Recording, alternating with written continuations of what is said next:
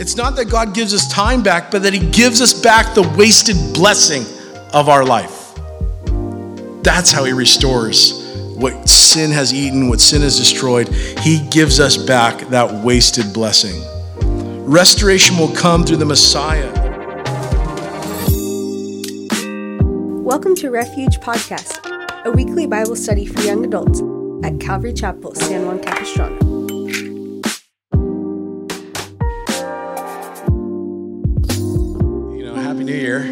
And welcome back. And yeah, last week, last week we covered the whole book of Hosea, all 14 chapters, and uh, some of you came back. So hey, it, you know, God bless. And so tonight we're going to be covering the prophet Joel, the book of Joel. How many of you, just by show of hands, just for fun, how many of you love the book of Joel and you read it all the time? It's your favorite book of the Bible. Okay, exactly. How many of you have ever uh, read the book of Joel? Oh, cool. Super cool. I personally have never read it. could, care, could care less. No, um, I'm just kidding. Just teasing. But these are three very heavy chapters of the Bible. So um, it's a small but mighty book. Let's pray and then we'll get into our study this evening.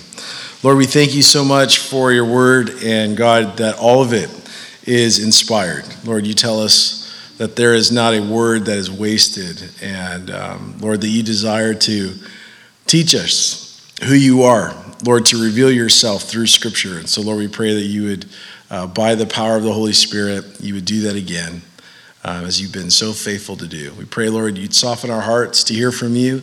Lord, that you'd open our, our understanding, God, as to what the Holy Spirit would apply to us and make application in our own life. And um, Lord, we pray that, uh, like the prophet Joel said, Lord, that you would send forth your spirit to uh, awaken us again. Lord, we, we thank you for this time. In Jesus' name, amen. All right, well, the book of Joel is where we are. It says in the first verse, the word of the Lord that came to Joel, the son of Pethuel. Now, the prophet in the day of the Lord is the theme. We're going to go through, as we go through each of these, we're going to have um, kind of like two sentences to sum up what the books are about. Joel is the prophet in the day of the Lord and it's about Israel and God's judgment. So, just be blessed. So, that's going to be fun. But we're going to see very clearly the cyclical themes that have been coming up throughout this study, and that is throughout all of, all of the minor prophets, the cyclical theme is return to Moses, repent of your sin, meaning return to the law and the covenant that you made uh, under Moses, and repent of your sin, and restoration will come. That is the, the across the board, all of the minor prophets speak of that theme, including Jonah in just a different way. It's really a fascinating kind of story. But um, we're going to see those themes themes throughout this study, hopefully tonight. And it's more, more than clear in the, in the book of Joel for sure. But Joel, we don't know much about him. All we know is that he was the son of Pethuel whoever that was. Like, we don't even know who that guy was. So, there's not much to go on uh, about who he is and the background, as well as the time frame in which we put his writings. But there is no mention of, of the king at that time, so it's hard to place him within history. It's a difficult place uh, uh to place it in the time frame. But he is one of the earliest of the written prophets Amos actually quotes him, which we'll cover next week. So many scholars believe that he was a prophet at the time of Elijah and the contemporary of Elisha. Uh, and you can read their stories in, in the Old Testament as well. This book centers around five days of the Lord, which are all precursors to the great day of the Lord, which is to come. So there's a near fulfillment within history of, of prophecy, and there is a future fulfillment. Like, we're going to go from the Old Testament tonight, and we're going to go all the way to glory, the resurrected Christ, as well as further on into our future, that is our future, that is heaven itself, sitting beneath the throne of God, where rivers and torrents of living water will gush out. Like, it goes from that kind of history and he, he sees far into the future and, and writes these things down. And it's not just him, these things are picked up in Ezekiel as well as uh, the book of Revelation. We'll see it in the Gospels. All of these themes are seen throughout, as well as the day of Pentecost is predicted and, and um, prophesied in this book. So within these three chapters, it's a heavy book. Um, these five days of the Lord, and to say the day of the Lord is just means that God does something significant on that day.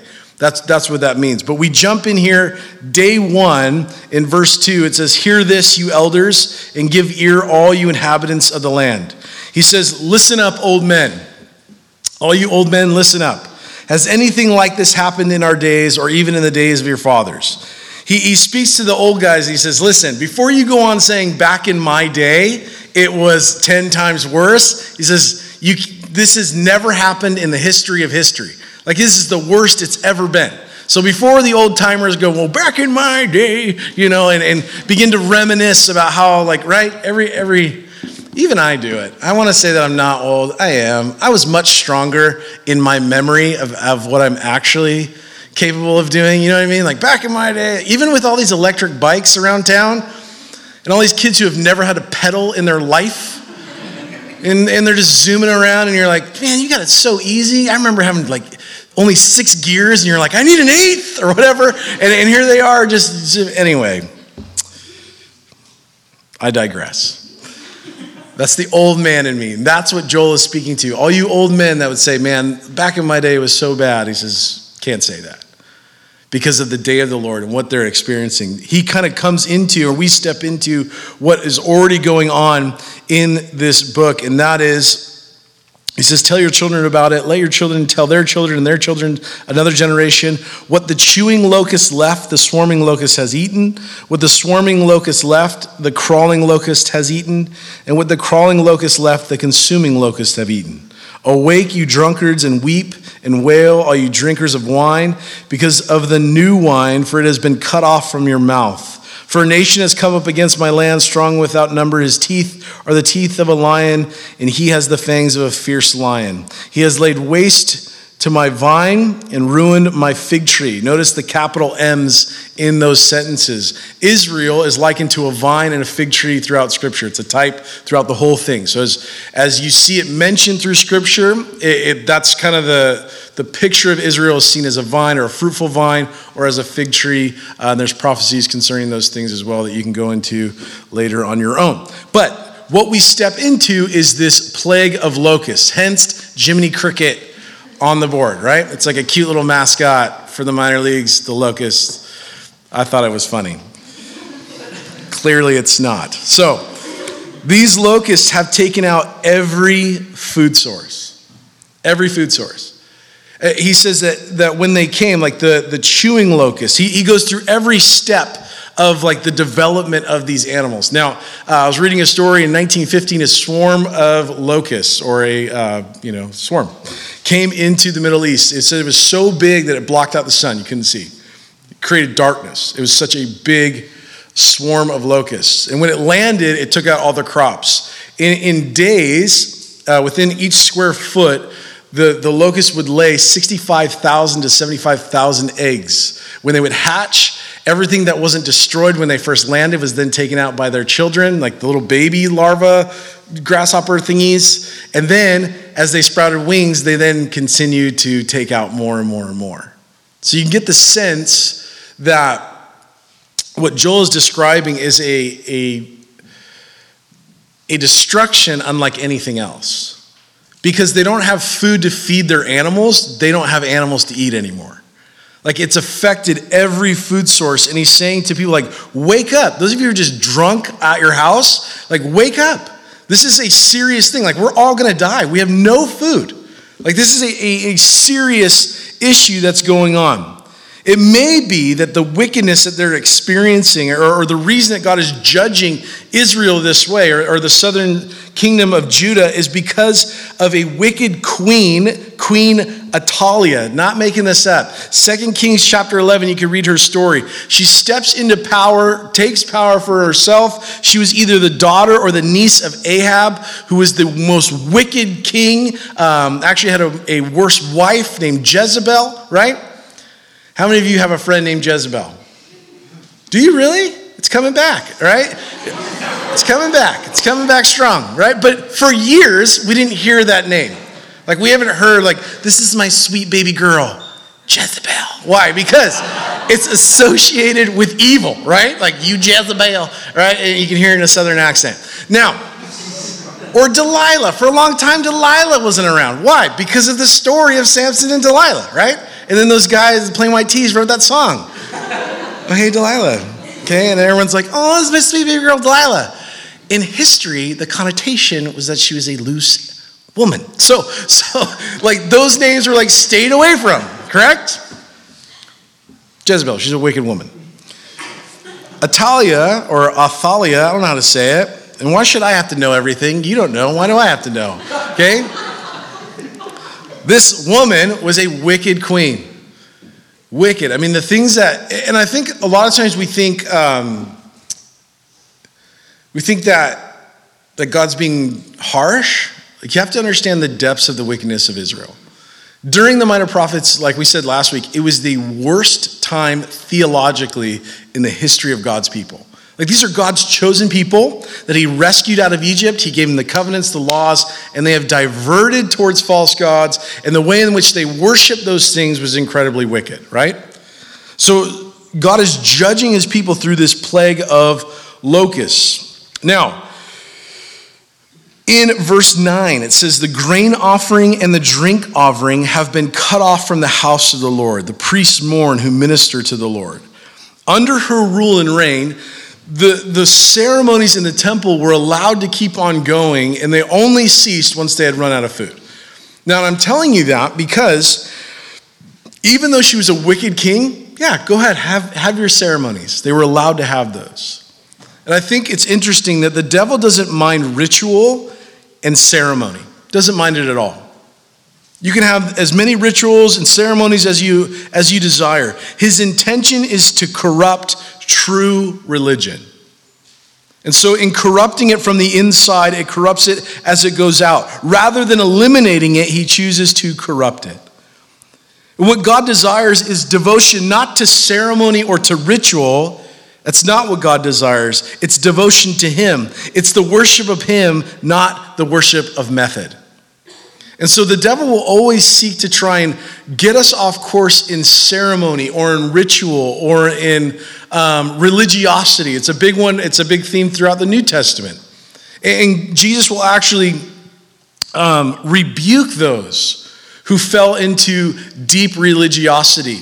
And, and we'll talk more about that in a minute. But this day one of the day of the Lord continues as you move throughout the text. It says, The vine has dried up, the fig tree is withered, speaking of the ground and things around them. But in verse, um, I think it's verse 17, it says, The seed shrivels under the clods, storehouses are in shambles, barns are broken down, for the grain has withered, how the animals groan, the herds of the cattle are restless, because they have no pasture. Even the flocks of sheep suffer punishment. O Lord, to you I cry out, for fire has devoured the open pastures, and flame has burned all the trees of the field. So not only is there this locust, like where each stage of this little bug is taking out every food source, then everything just lights on fire. And he says the seed that is underground is being affected. Like it's becoming this deserted wasteland where nothing can live and nothing can thrive. Fire breaks out. All they could do was cry out to heaven. That's all they could do is cry out to God, like, God, help us. Like, they ate, the, everything's come through here, it's destroyed, and now everything's on fire. Like, the ground is, we can't feed ourselves, we can't feed our animals, there's nothing we can do. It seems harsh, but guys, it's, it goes back to what the book of Deuteronomy tells us that God said, Obey and be blessed, disobey and be cursed. It was, a very simple covenant that God made with them. He says, Be careful or carefully follow the terms of this covenant. Deuteronomy chapter 9, I believe, says, So that you may prosper in everything that you do. Says, The whole land will be a burning waste of salt and sulfur, nothing planted, nothing sprouting, no vegetation growing on it. It will be like the destruction of Sodom and Gomorrah, uh, Admah and Zeboim, which is the Lord overthrew in fierce anger. All the nations will ask, Why has the Lord done this to this land? Why this fierce burning anger? Deuteronomy chapter 9, verse 25, it says, And the answer will be, it is because this people abandoned the covenant of the Lord, the God of their ancestors, the covenant he made with them. And when he brought them out of Egypt, they went off and worshiped other gods and bowed down to them, and gods they did not know, gods they had not given them. Therefore, the Lord's anger burned against this land, so that it brought out all its curses written in this book. In furious anger and in great wrath, the Lord uprooted them and from their land and thrust them into another as it is now. This is something that the Lord spoke to his people early on in the book of Deuteronomy. He told them, if you follow the covenant, if you keep it, if you keep it, you will be blessed. And he, he made it very clear. I mean, fire, he says it's like gonna light on fire. you know, he doesn't like hold anything back, but he tells them, this is, if you thought the locust was bad and the fire was bad, it's only gonna get worse. God bless you. Welcome to church. Are you uplifted? Are you just like feel so good inside? Yes, burning with fire and bugs. Like it's the last thing we want to look at. But it gets worse. But I, I love that God, in His grace, He warns people. He warns the nation of Israel, doesn't He? God, in His grace and love and, and, and mercy, He warns people over and over, right? Just, just sends warning. I appreciate warnings personally as an adult nowadays. Like, warning, railroad. I appreciate that warning. Warning, this may cause cancer. I appreciate that warning. Does it affect me? Not all the time. Neither did it work in the nation of Israel. God warned them if you disobey. And why do you think, with such a harsh warning, why did they even go that way? What would possess a person to hear a warning like this? Like, if you disobey, the land will burn like it did with Sodom and Gomorrah. Like, that was a big deal. Why would they not listen to that? Is it because sin is so incredibly unfun? Not at all. It's because sin gratifies you immediately. Isn't, isn't it true? Sin promises you a great future, although it satisfies in the moment, it only leads us to a, a dismal future. It just takes longer to get there sometimes. God, in His forbearance, in His grace, and in His long suffering for you, is patient. But understand that sin has a consequence. It does. And here it is. And, and Joel is experiencing it. And he's saying, This is because Guys, we must return back to the Lord. Like that's our only hope as we cry out to heaven, may we return to the Lord and repent of our sin. Remember those cyclical themes that come up. If you think that was bad, day two, day two of the Lord. this is a futuristic dark army, which sounds like some crazy, weird cartoon you'd find on deep Netflix. But it says, Blow the trumpet in Zion and sound an alarm in my holy mountain.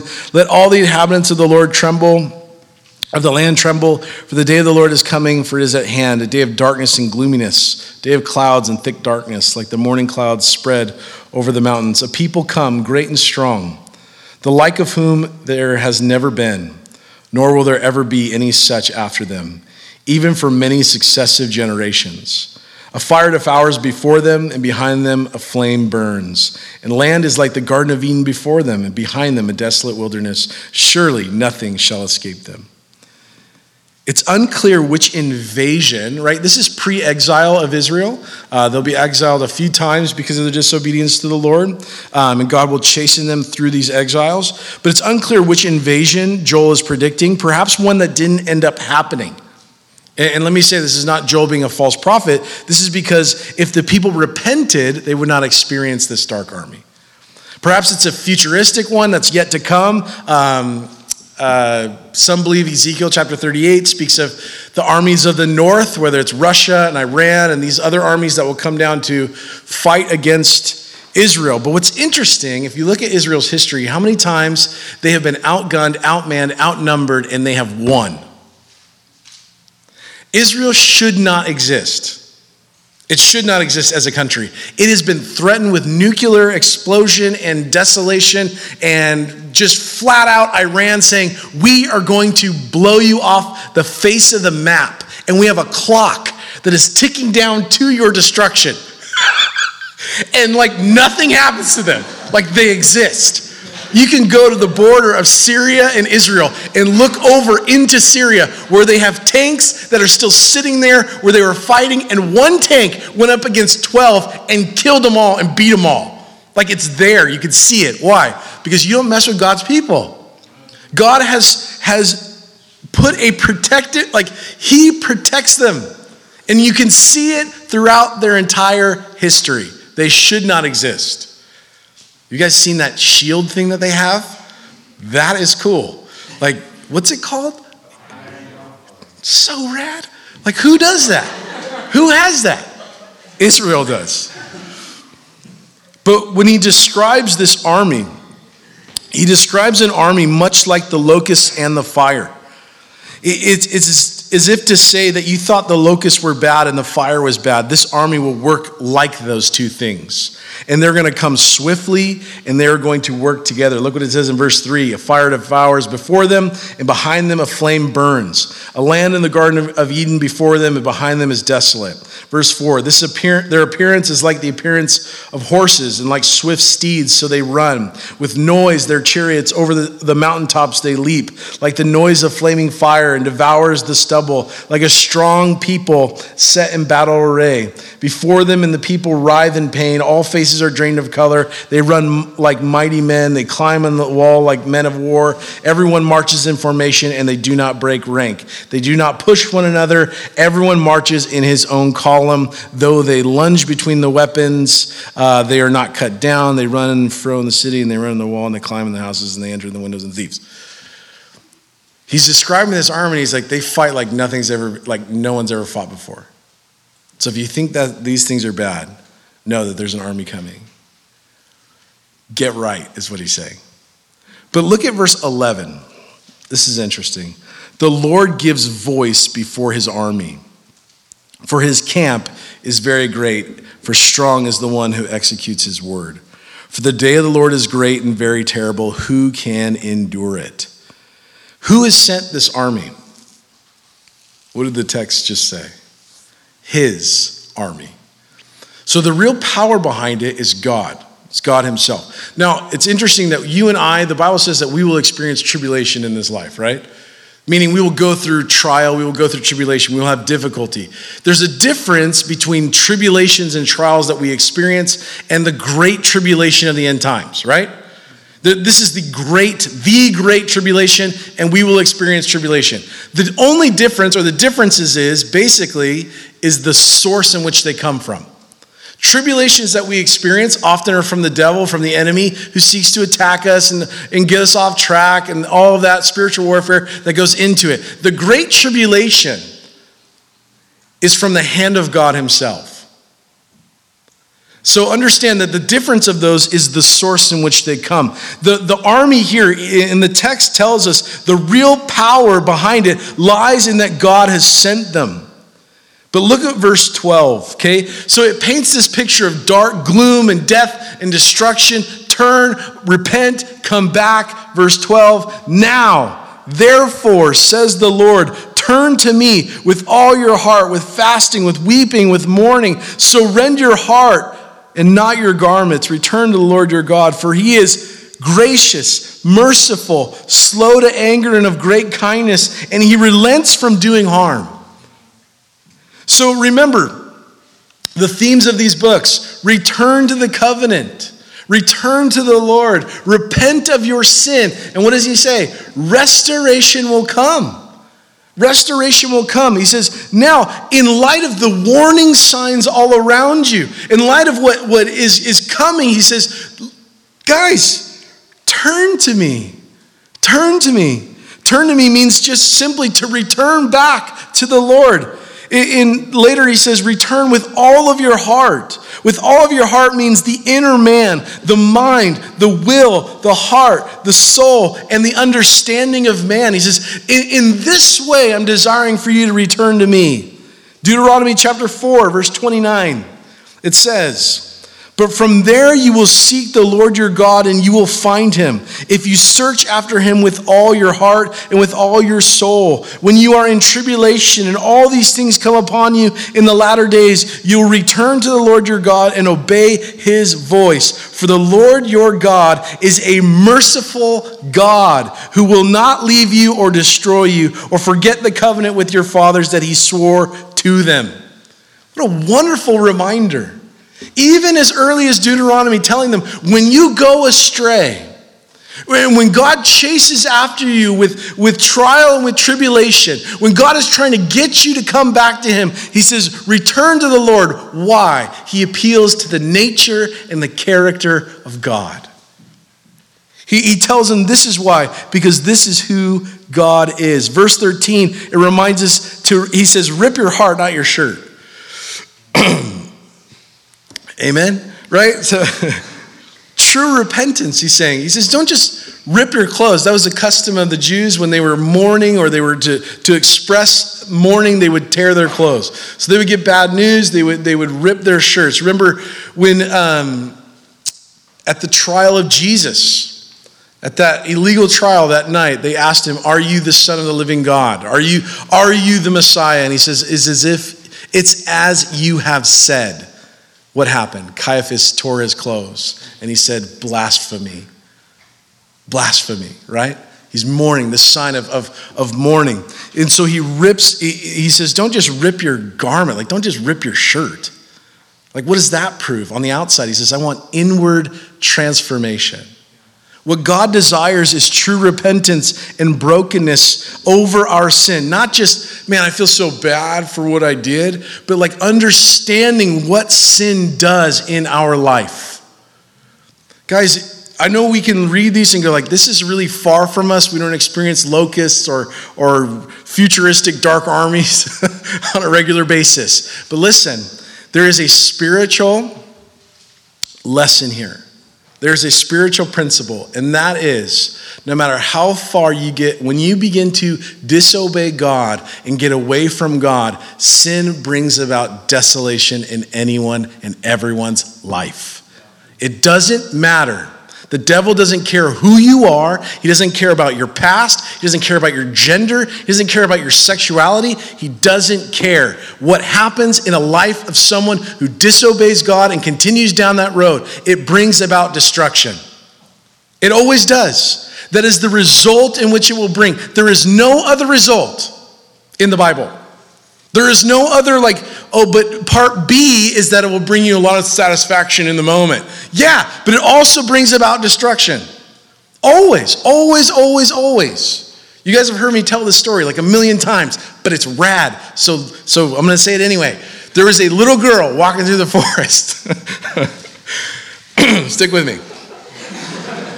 There's a little girl walking through the forest on a cold, blustery day.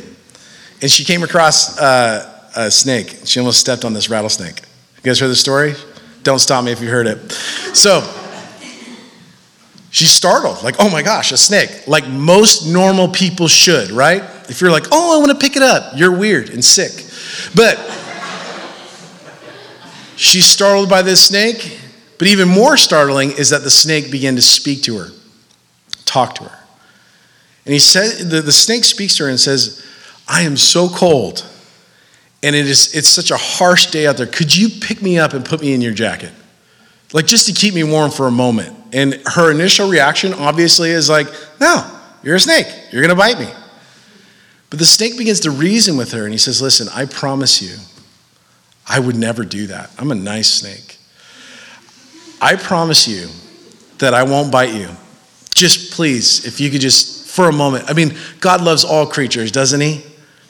God loves all creatures. And, and, don't look upon my appearance. Like, I promise. And he begins to reason with her. And over time, she begins to reason with the snake and listen to him. And she says, Okay, if you promise, I'll put you in my jacket only for a moment. And so she picks up this snake. She puts it in her jacket. No sooner than she puts it in her jacket, she feels two fangs sink deep into her wrist. She throws the snake down and she says, You promised, you promised me you wouldn't bite me. And the snake says to her, You knew what I was when you picked me up. Guys, sin, you know exactly what it is when you pick it up. The issue is we begin to reason with it and we begin to listen to it and to what it promises us. But really, what it's going to give us is death. The Bible tells us that the wages of sin, what sin pays us as its slave, is death. But the gift of God is eternal life. We've been given something so much better. And so, what, what um, the Lord encourages his people to do is, is don't, tear, don't tear your shirt. I don't need that outward appearance. What I really want is your heart to break over what sin has done.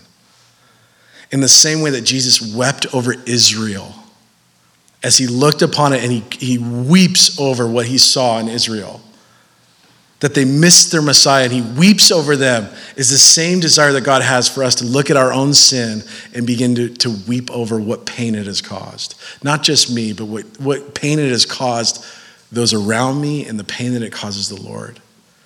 But no, guys, God doesn't leave us there. He's not like cry about it, feel bad about it, do it, or else. Why does the Bible encourage us to repent? It's not so that you can get caught. It's not so you can finally have that release. If you're like sitting in the dark and you're like, no one knows, and you're like, I just feel all this guilt, and God's like, just repent and you'll feel better. Why does it tell us to repent?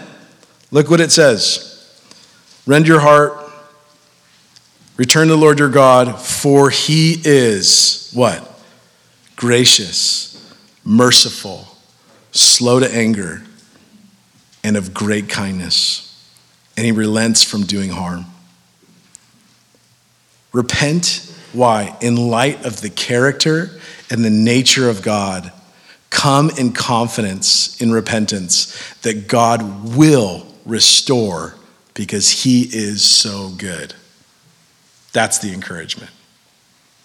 Like, keep a short list with God. Don't let the, the list run long and come back and be like, I'm so sorry, and here's all the reasons why. I think a lot of times we're afraid of just what, what might happen if we're actually honest with God. Like if he if I actually verbalize the things that I've done or the, the sins that I've committed, or if I verbalize my repentance, like then he'll really know. He already knows. Like he already knows. He's not shocked. I'm like, oh, I can't believe it. Like your mom, you know, when you tell her, Mom, I did this. She's like, I can't believe you would do that. My boy, that was always my mom's reaction. You did that? Yes, mom because I'm a sinner. Anyway, you know. But this isn't the only place that the Bible says that. Psalm 145 says, The Lord is gracious and merciful, slow to anger, and abounding in steadfast love. The Lord is good to all, and his mercy is over all that he has made. In fact, even his own prophet, Jonah, chapter 4, verse 2, Jonah finally goes to Nineveh and he preaches the message that God told him to. And people get saved and they turn, and God relents from his anger. He doesn't burn the city with fire. And Jonah says this to the Lord Oh Lord, is not this what I said when I was yet in my country? That, it, that is why I made haste to flee to Tarshish, for I knew that you are a gracious God and merciful and slow to anger and abounding in steadfast love and relenting from disaster. Jonah says, I knew you were going to do this. I knew that you're gracious. I, I knew that you'd be merciful. I knew that you were slow to anger. Jonah knew this about God's character. It's just a funny way of proving the point. Like he, he goes there with this, like, well, maybe, uh, I don't know, maybe God will just finally like and get in touch with that mean side of himself and he'll really burn this place. But God is desire in all in every people group is to be gracious to you and to be merciful to you. The Bible tells us that God is long suffering. I thought about that today as we're looking at the world around us, and I'm thinking, I've heard a lot of people like, Lord, just come, burn them all. Like, let's go, I'm ready to go. Do you know why God hasn't yet? Because God is gracious and merciful. Imagine it, tonight, no matter like where you got saved, imagine God had come before that. Aren't you glad that God is long suffering and patient and kind? Aren't you? And the same grace that I desire for myself is the same grace I need to extend. Lord, would you be merciful and gracious and long suffering again? That revival would be poured out and more people would know you. Because far worse than a plague of locusts and a weird, dark future army is the fires of hell that burn forever. That is the destiny of those who do not know Christ. And Jesus has done everything he, he could possibly do so that you and I don't have to go there. And so the theme of this book return, repent, restore, and restoration will come. Verse 25, look what it says, um, moving right along. So I will restore to you the years that the swarming locust have eaten, the crawling locust, the consuming locust, and the chewing locust, my great army which I sent among you. You shall eat in plenty and be satisfied, and praise the name of the Lord your God, who has dealt wondrously with you. And my people shall never be put to shame. Then you shall know that I am in the midst of Israel, and I am the Lord your God, and there is no other. My people shall never be put to shame. God will restore, he says. He can restore those years of destruction. Like we said, there's a spiritual type. When we continue to run after the things of sin and the things of the world, there is destruction that follows. And God says, no matter how far you're gone, how far you think you're gone, or how, how distant you are, I can restore if you will come in confidence and believe that God can. Unrepentance is the only thing that'll keep you from it. It's the only thing that will keep you from restoration is your unrepentance, your unwillingness to come to God in humility. Like, it's not God who's keeping it from you, it's you. You ever hear people say, like, you're your own worst enemy? like, sometimes, yeah, you are. So, so God doesn't give us that time back. Charles Spurgeon, he said, it's not that God gives us time back. He's not like you're, you're 12 again, you're like, woohoo, I get all these years to redo it. That doesn't happen because if that happened, I'd be 12 again. But, but what does he say? It's not that God gives us time back, but that he gives us back the wasted blessing of our life. That's how he restores what sin has eaten, what sin has destroyed. He gives us back that wasted blessing. Restoration will come through the Messiah eventually. And by the coming of the Messiah, the pouring forth of the Holy Spirit upon all flesh. Look at verse 28.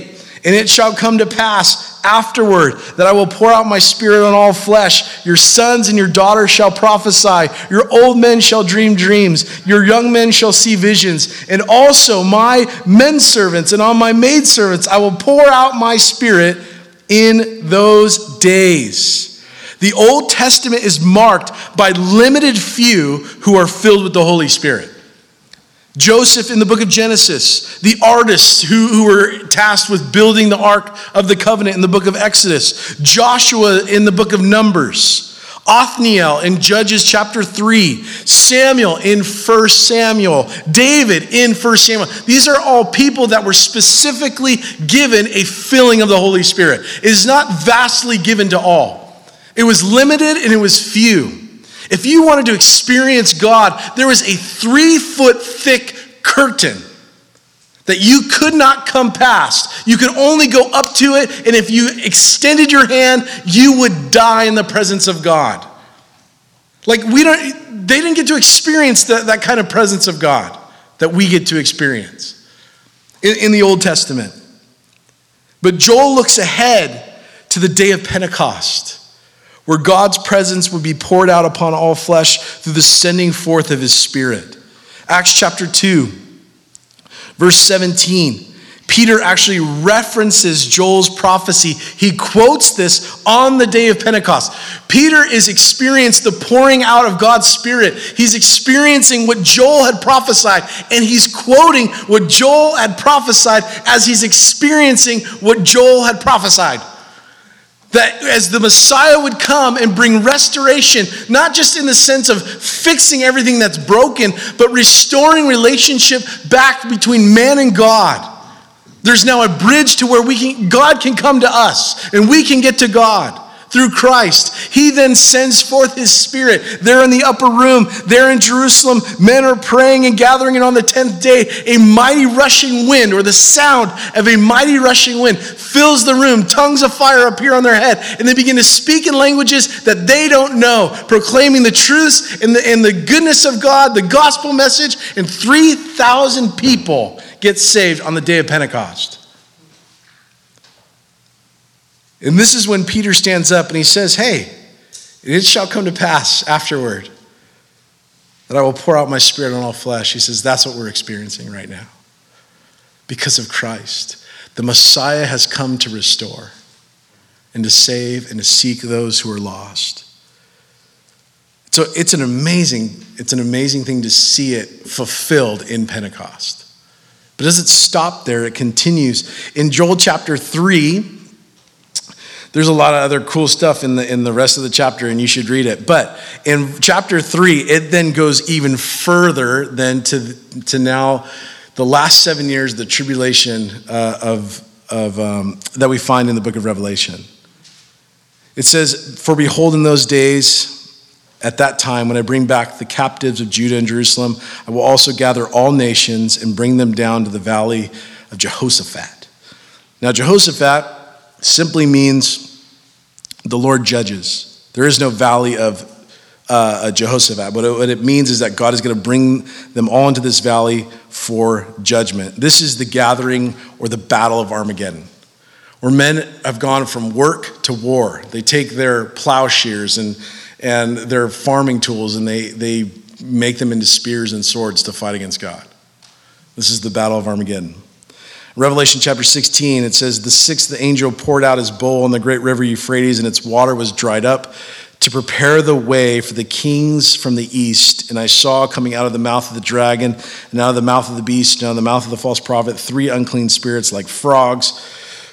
Behold, I am coming like a thief. Blessed is the one who stays awake, keeping his garments on, and, and he may not go about naked and, and be seen exposed. And they assembled them at the place that is Hebrew, in Hebrew is called Armageddon. Here it is.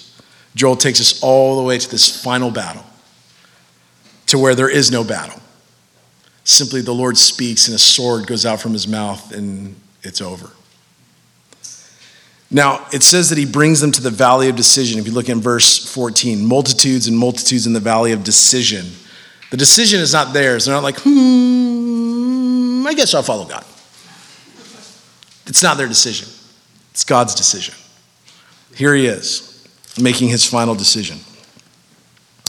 In Joel chapter 3, verse 18, it says, as that, that battle ends, it says, And it will come to pass in that day that the mountains shall drip with new wine, and the hills shall flow with milk, and all the brooks of Judah shall be flooded with water. A fountain shall flow from the house of the Lord, and water from the, from the valley of acacias. Egypt shall be desolate, Edom desolate, because of the violence against the people of Judah. Verse 21 For I will acquit them of the guilt of bloodshed, whom I had not acquitted, for the Lord dwells in Zion. Where does he take us? He takes us to that millennial reign of Christ. Ezekiel chapter 47, it says, Then he brought me back to the door of the temple, and behold, water was issues from below the threshold of the temple toward the east, for the temple faced east, and the water was flowing down from below the south end of the threshold of the temple, south of the altar. Then he brought me out by the way of the north gate and led me around on the outside to the outer gate that faces toward the east, and behold, the water was trickling out of the south side. This takes us to a time after Jesus' triumphant return in the millennium.